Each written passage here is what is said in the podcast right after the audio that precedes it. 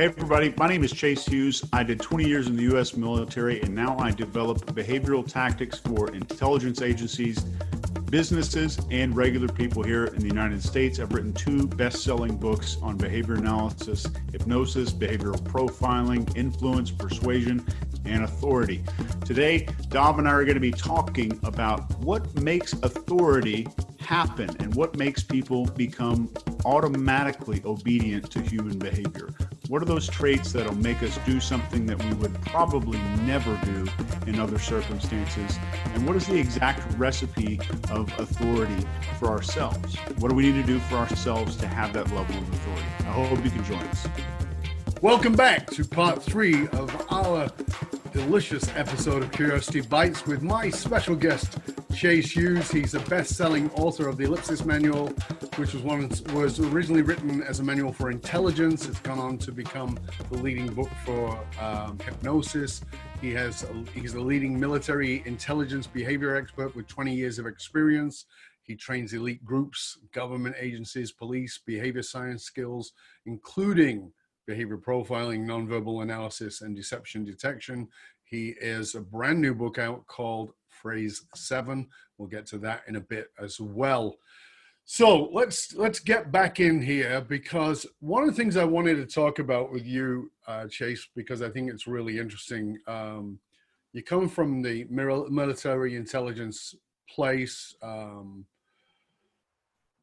as you know, I'm politically motivated and, and particularly politically interested in what's going on in the world. And when I look at this, as we were talking about in the last section, we were talking about um, authority and the power of authority. And we are seeing a rise in authoritarian leadership.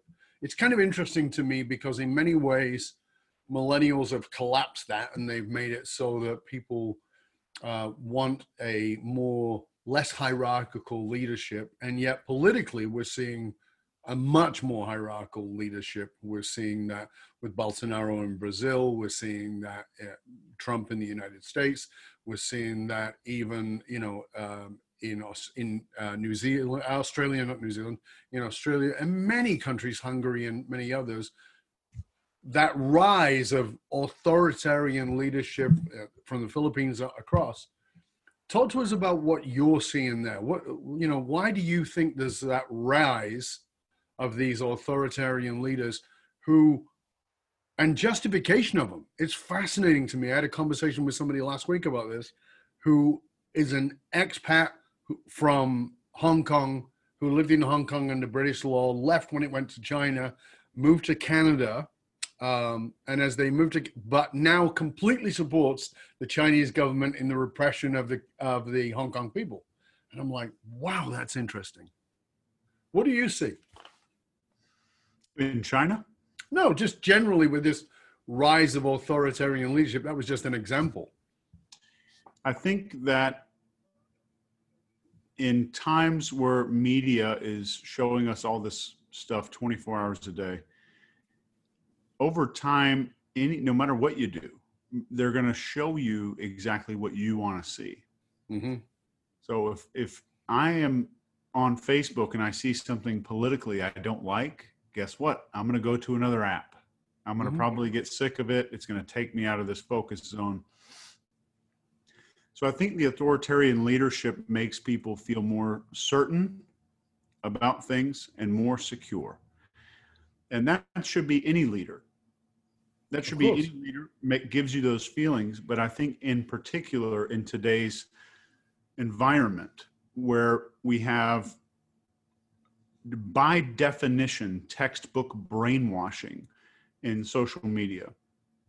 And if there's if i could describe brainwashing in one word and one word only it's repetition. Or right. repetition. And you are exposing we're getting exposed to the same things over and over again and granted, I, there's a massive process for textbook brainwashing, and this kind of follows it.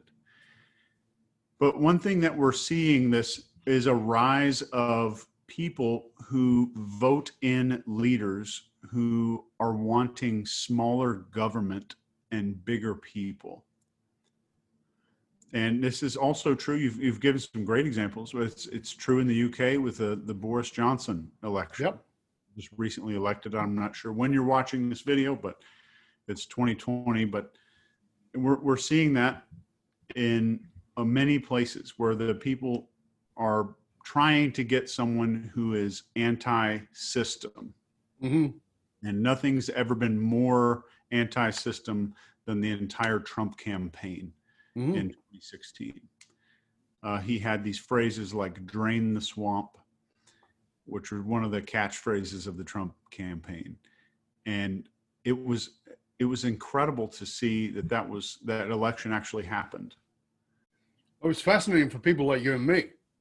yeah I mean, you know, because I, I really think that what people like us saw was so different than what everybody else was looking at. It was for me, it was like a it was like a, a magic act. It's like, look at this hand while I do this. For me, that was like, wow. I mean, I wrote about it and said, you know, here's why I think he's going to be be the president. Totally underqualified, and here's why it's going to happen. And one of the pieces I wrote was the people, you know, people said, "Oh, you know, he's he's being voted in by by misogynists and racists," and I went, "No, he's not." And they went, "What do you mean? He's being voted by in by that section that will make the difference is the same people who voted for Obama." And they're like, "He couldn't be more different than Obama." No, you're actually wrong. Here's what it is. Obama said change. Trump says change. The people who voted Obama in were sick to death of the system as the way it was. And then they saw Obama didn't change the system, that he was a corporate Democrat. Damn, okay. So we need somebody outside of the system, and they voted Trump. They didn't vote for misogyny, they didn't vote for racism or anything like that. Now, the problem is, and I really want yours on this, is this um, one of my principles that I teach is the first law of investment the first law of investment is you can't lose your investment. If you put a thousand bucks in and it makes 20,000 and then it starts losing money, the only point most people will drop out is at a thousand bucks. They won't lose their original investment. And that works psychologically. So if people voted in a leader and the leader sucks, they will keep backing that leader all the way through because they don't want to lose their original investment because their investment is an ego investment. I don't want to look stupid, so I'm going to back this up, even though everything is showing the opposite of what it is that I said because they're so invested in their own ego. Your your turn. I, and he lobs the ball into your side. I, I absolutely agree. And this is something we, or a psychologist would call confirmation bias. Exactly. And once I've made a decision to do something, my brain will selectively identify what agrees with my decision. And it'll sort of ignore or delete anything that, that doesn't. So we see someone who didn't vote for Trump. Uh, the election comes around, and now there's another cognitive bias. This guy actually did get elected and I thought it would never happen in a million years. And at that point, I have to either say, well, that's the law, or I have to say, I'm an idiot, or I didn't do this right, Right. or I have to say, maybe he's a great guy, or finally, he's a monster Mhm. and he tricked everybody. So we have to, and nobody's ever going to say I'm I'm the idiot. It, it very rarely happens. But we have the people who supported Trump, who celebrated that whole thing, Mhm. and they will ignore as the whole his whole not the election, but his whole time in office moves forward. They will see all the great things and ignore any of the bad like his lack of self control or his tendency to overuse adverbs like crazy. And I, I didn't notice. Really, it was so bigly. huge. Yeah. huge. It was the best, biggest ever. No other government has ever. Yeah. It's- they- They'll see all those things and ignore all the great. It, with Obama, there's a massive list of great and wonderful things that he did for the country. With Trump, there is a massive 35, 40 page list of all the things that he did that helped everybody hmm equally. Uh, so there's good and bad with everything. Of course. But since you've made a decision on election day, we tend to only see what agrees with our opinions later on down the road. And that's true whether you're a Republican, Democrat, it doesn't actually matter. But this is, uh, for me, that's the lesson here, Chase, that I want people to get. Um, the ability for you to step outside of your own bias is is possible. It is possible. You can do it. I do it all the time. It's one of the reasons I love doing this show because I believe the cure to the problems of the world is curiosity. It's not higher levels of intelligence. It's not more love or more compassion. It's curiosity. It's the willingness to say, tell me why. I, I really want to understand that. Uh, my, one of my phrases is questions require answers. And when you get an answer, that makes somebody wrong and somebody right. But curiosity requires understanding. That's deeper. It's I, I want to explore with you. And it, that allows us to step outside of our own bias. And in the leadership work we do, we we we say, let's train you to breach your own bias. That's what we want to treat, teach you to do, breach your own bias. So you can see the things that you're doing that are just not working instead of keep holding on and investing more in the shitty thing that doesn't work. And that means that, you know, I, I put up a post recently uh, in Instagram and I said, um, just because you like some of the things the lunatic does doesn't mean you should let them run the asylum right and that's part of the problem it's kind of like oh you did that right so okay you can now control no that's crazy right and it's the same thing with all of these things this for me this rise in the authoritarian for me my opinion is that it's a reaction and it's what you said before about certainty is that on this side and i've described this many times on this side you've got these people who are feeling victims of everything. You know, they're the victim of language, they're the victim of everything. You know, nothing is politically correct. You don't recognize this. Well, they're a victim of everything. And psychologically, you and I know that if you're a victim, you need a hero. And so, well, we need a hero. So now we've got a hero on the other side. And who's the hero? Could be a loony, could be a guy who's got orange skin and a comb over it could be, you know, Bolsonaro. It could be Rodrigo. It could be anybody who is saying, I will come to the rescue. In the Philippines, he said, you know, drug addiction's the problem here. So I'm going to rise. I can save you from this. By the way, if you want to go out and shoot people you suspect of using drugs, go right ahead. We'll back the truck up and we'll take them away. And people went, okay. Because it's these need for big solutions when you feel like a victim. And so anything will do that's the problem is because I think the solution is not that we need a hero, but that we need to stop being the victim. We need to stop looking at ourselves as a victim and instead say, how am I victimizing? And how am I allowing myself to be victimized? And how can I empower myself and others in the process so that we don't need a frickin' savior? Whoever that is, including Biden, by the way, or including Trump or anybody else. It's not left or right. It's just I don't need a hero. Do you do you see that differently or? I think uh, I think I see it the same way as you, and I'll add on a piece of that. Thank you. Is that sometimes that hero not only helps you become a victim, but tells you that your failures aren't your fault.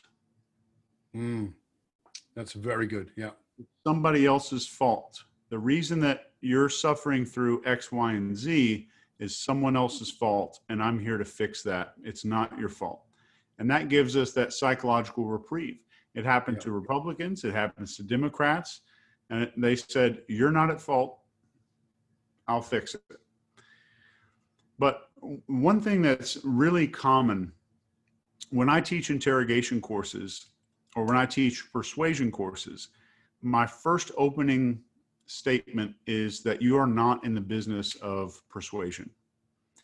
If you're an, an authoritative figure, and uh, granted, when I say that, I'm not meaning domineering and controlling or anything like that. You're in the Andy, position of authority. Yeah. Andy Griffith. Right. Andy Griffith is probably the number one best example I can just pop out of the top of my head right now. Right. But when you're in that position of authority, whether you're with somebody new or with your coworkers, you're not in the business of persuasion. You're in the business of permission at that point. Mm. In an interrogation, I'm giving someone permission to do something that they normally would not. If I'm a therapist, I'm giving my patient permission to behave in a completely different way. If I'm in sales, I'm giving that customer permission to act in a way that they might not otherwise act. So the permission comes once you become a person with character, integrity, authority, all the just whatever bumper sticker words you want to throw on it. But once who we are is leveled up, that's the point where we trigger that obedience or that following behavior in other people. And we reach a point to where we're no longer persuading, but offering permission. Yeah, like I said, ethical persuasion is giving people permission to have what it is that they actually want to have. That's real. That's that's really interesting. So, you know, you you've brought it up a couple of times, and and, I, I really want to make sure we get to it, which is this. You know, a lot of the the, the behavioral science stuff that you've done, and you know, psych ops, psyops, and all those kind of things you know again military intelligence interrogations etc but there's such a big therapeutic process here and, and, therapeutic application talk to us a bit a little bit about that about the stuff you've done and the therapeutic application of it. Uh, you know even if you have a story around that that we can sort of get our head around. Sure. So it's it's a persuasion technique.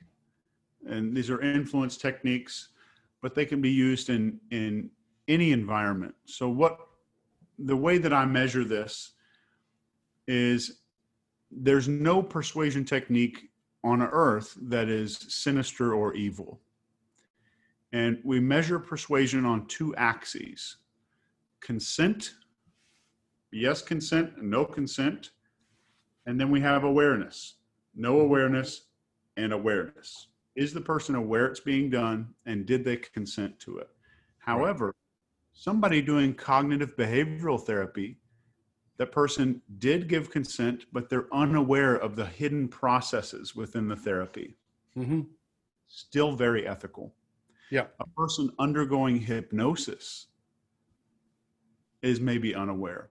A person that pays for subliminal messaging maybe they don't know what's on the tape so they didn't consent to every single message that's on the tape and they're unaware of most of it. But it's still very ethical the only ethical boundary with any part of persuasion is the intent of the user. And that's it. That's interesting. The intent of the user. So if i'm using the technique my intent towards the other person is my intent to leave them better than i found them or not? And that's kind of the only question there. Is my intent to benefit the other person? But that again, so now we're in an ethics question because the subjective ethics of that individual, because they say, well, this is, you know, I'm going to make Germany better because I'm going to remove all the Jews. That's right. Okay. Ethically, subjective ethics on that one is it's completely ethical because my intent is to make Germany better. Uh, I think six million Jews and a bunch of uh, everybody else would go, yeah, not so much. So yeah. that you know, so when we look at that, does it come down to personal? I mean, does it come down to we have a board and they decide, or does it come down to a personal? You know, when you get to that that intent piece. I think if if we just live off the the the motto that we leave people better than we found them, and we rise by lifting others, there's no there's not much room for gray area there. If you have a firearm, there's no gray area whether you're using that for good or bad. Mm-hmm. Uh, and of course, because a, a a bullet is a physical item but when we get into psychology and we get into ethics and we get into that, that is subjective again. It's not a physical thing. And so the ethics of I am leaving these people better by removing those people You know, there are people walking around today in the United States last week shooting people who honestly, but you know, in their distorted, one could say, reality, yeah. believe they're leaving people better. How do we deal with that, Chase? How do you know? Because that's that's that is a that is not a gray area because we all yes or no on it, but it is a non-black and white as a general. It's a very much black and white for a subjective, but as a general, it's like mm, yeah, I can look at this and say yeah, that person did believe they were making the world a better place, and at the same time, I can judge it as definitely not that. Right, and I think it's okay for us just to say it's a gray area. Mm. For us to try to nail down a black and white answer to that, we could talk for 600 years without sleeping and bring in every philosopher that's ever existed, and we would still have no full conclusion. No. So it's okay for us just to say that there is a gray area there, but the, the boundary is typically at intent. But my my piece on that is intent is one thing but I think my opinion, it's not the truth. My opinion is that you have to monitor your intent, and the way you monitor your intent is through self discovery and self knowledge. Because my intent in doing something when I was 17, I could do exactly the same thing today with the same intent, but it would be a completely different behavior because of level of self knowledge. I didn't intend to hurt that person, but I did hurt that person. It was not my intention, but I didn't even have any awareness of it at that time. And I would not do that now because my intent is still not to hurt that person, but I have a level of depth and self awareness that I think is, I think I've always believed that that's the missing piece. Self knowledge is the piece. Otherwise, we become these um, theoretical wizards who understand all the all the bullshit words and all the right things to say and how to do it but we don't have enough depth inside of ourselves. We don't have enough self-discovery to go what drives that? My work around the dragon fire in individuals is what is the driver within you? What is it that you are trying to do in the world that you don't even know yet? Like we talked about that ellipsis what is that undercurrent that you're not aware of and that for me is where that that we move out of the the vagueness uh, even of intent and say but have you looked at what's driving that for you? Do you see that differently or do you is that something you're you're uh, you're behind as well that the, the level of self-knowledge makes a big difference? I think it does make a huge difference. I think there's a famous quote my mentor said to me don't know who said it but he said the most dangerous person in any room is the person who doesn't know themselves. I fully agree with that. I, I def, I mean, to me, that is so powerful and important. That so it, it blows me away. And again, I, we're back to. Oh, sorry. I would say that knowing yourself doesn't automatically give you good intent, and that's no, no. That's. I think it's okay for us just to say that's probably going to be a permanent gray area. Mm. And it's okay. There's gray areas in the law. There's gray areas in all of human interaction. And that's just something that's going to exist. I'm not a philosopher and I'm I'm not a a lawmaker. So I think if your intent is good by and and 90% of people would agree with you. Mm-hmm. And that's that's kind of where it is. But I think knowing yourself really really helps to understand because if, if someone says manipulation, this is manipulation. Cognitive behavioral therapy is manipulation. Combing your hair in the morning is manipulation. Taking a shower, wearing deodorant. I, I, and I agree with all that, uh, uh, with everything you're saying there. I, I just think that uh, this, the reason I actually love my own work is I love watching those lights go on when people go, oh my God, that's why I do that um, because uh, I can track almost every behavior back to their childhood. I can show them where what's driving it, that they, you know, I'll give you a, a great example. We are working, my wife and I do couples work as well. We do private couple training um, to help them understand what's driving their relationship. And we just do this privately. It's not advertised anywhere. It's only by, you know, and um, there's a couple and we said, want you to pick something small that's an issue. And she goes, okay, he double booked us. I was going to do this uh, for a friend and he went and booked that he was going to play golf. And she goes, and I felt really disrespected by that. And we got down to it. And what we found was her eight year old self on a bed, writing in her journal, feeling completely worthless because her parents didn't make her a priority and in, in anything they were doing when they were going through their divorce. Now, there's all kinds of reasons for that, and we don't even have to go to that. We just go to what happened for her and how that is now showing up in this behavior of how she is with her husband when he double books. And that driver at that deeper level gives him a deep compassion for his wife in seeing her as not some crazy cow who's just freaking out because he booked golf, but as having deep compassion for this little girl who lives inside of her. And that then allows us to say, oh, I know why I'm doing something. And because we're all, I mean, I, I think the greatest ability of human beings is our ability to justify. we can justify anything, and yeah. it's a, it's a, it's it can be a terrible thing. So th- that's why I just think it's a fascinating piece to look at. What is the level of self knowledge? And as you said from your mentor, I'm always I'm very, very nervous. I don't know if that's the right word, cautious about people who have power and authority, but no self knowledge or little self knowledge. It just is like, for me, that's a ticking time bomb of what that will do to make that person feel better about themselves. And as you and I know, everybody's trying to feel better. Yeah. Yeah. I had a psych professor once who said, uh, nothing is ever what they come in to talk to you about.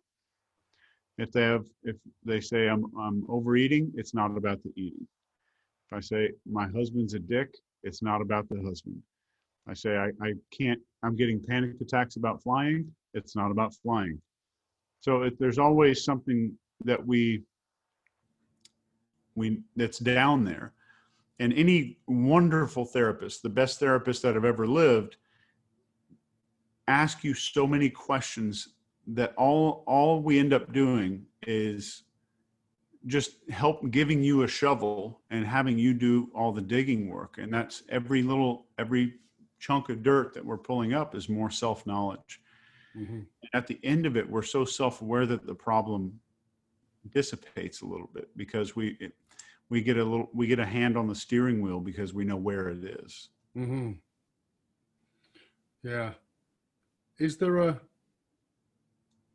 if you could personally insert something into into therapy because we're talking about the, the, the therapeutic process here and the therapeutic use of all these what would you what would you insert in there? Because you know uh, i was trained as a therapist originally and got frustrated with people spending five years on something that they never really changed um, I just didn't find it very helpful, and that's why I started studying NLP and hypnosis and all those kinds of things and behavioral stuff. Um, and it just was not. Is there something you would like to sort of say? I wish every therapist would learn this or understand that or do this. I wish the therapist would learn something that I write a lot about, and that's authority and, and what makes authority because if you have a client that becomes obedient almost automatically or becomes not just obedient, but open and vulnerable and real, you can get to results a lot faster. And of course, uh, it's it it's not good for your bottom line if you if you get results for your clients very quickly. and it really isn't. I'm sorry. I'm bad for business. I'm gonna. I mean, do you? What was his name? Bob Bob Newhart. That that thing where he played the therapist. Yeah. Remember that? Uh, he, you know, you only pay me for five minutes. uh, and it, it's only five bucks for five minutes or whatever it was. After that, uh, you're done, or you have to pay me five minute. You have to pay me five dollars every minute. And it, and it's like, well, what are you afraid of? I'm afraid of claustrophobia. Okay, fine. Um, then don't go into small spaces. she says, but but I can't help that. And he goes, don't do it. and he says, and what's more, if you don't shut up talking about it, I'm going to lock you in a small box. like, like when I was a therapist, somebody sent that to me. I was like crying, laughing because that's it. I mean, I, I think we also get very attached to to our neuroses and we, we want to hold on to them too. There's so much identity because i think that that's another big challenge is identity. I you know i've been talking a lot about uh, the coronavirus and the pandemic and all that and i said you know one of the things leaders are going to have to deal with is identity crisis as a form of ptsd that will happen because all their everybody's identity is going out of the window. He's like, I'm the CEO of what? Your living room while you're on Zoom? No, you're not. The kids are coming in. The dog's taking a crap on the carpet, and nobody's paying attention to you. You suddenly lost a lot of your authority, buddy. That identity piece is, is fascinating. So, authority is what you would like therapists to learn. And, and I would add TRE in there as well. I think that is critically underutilized and that's uh, it stands for trauma release exercise.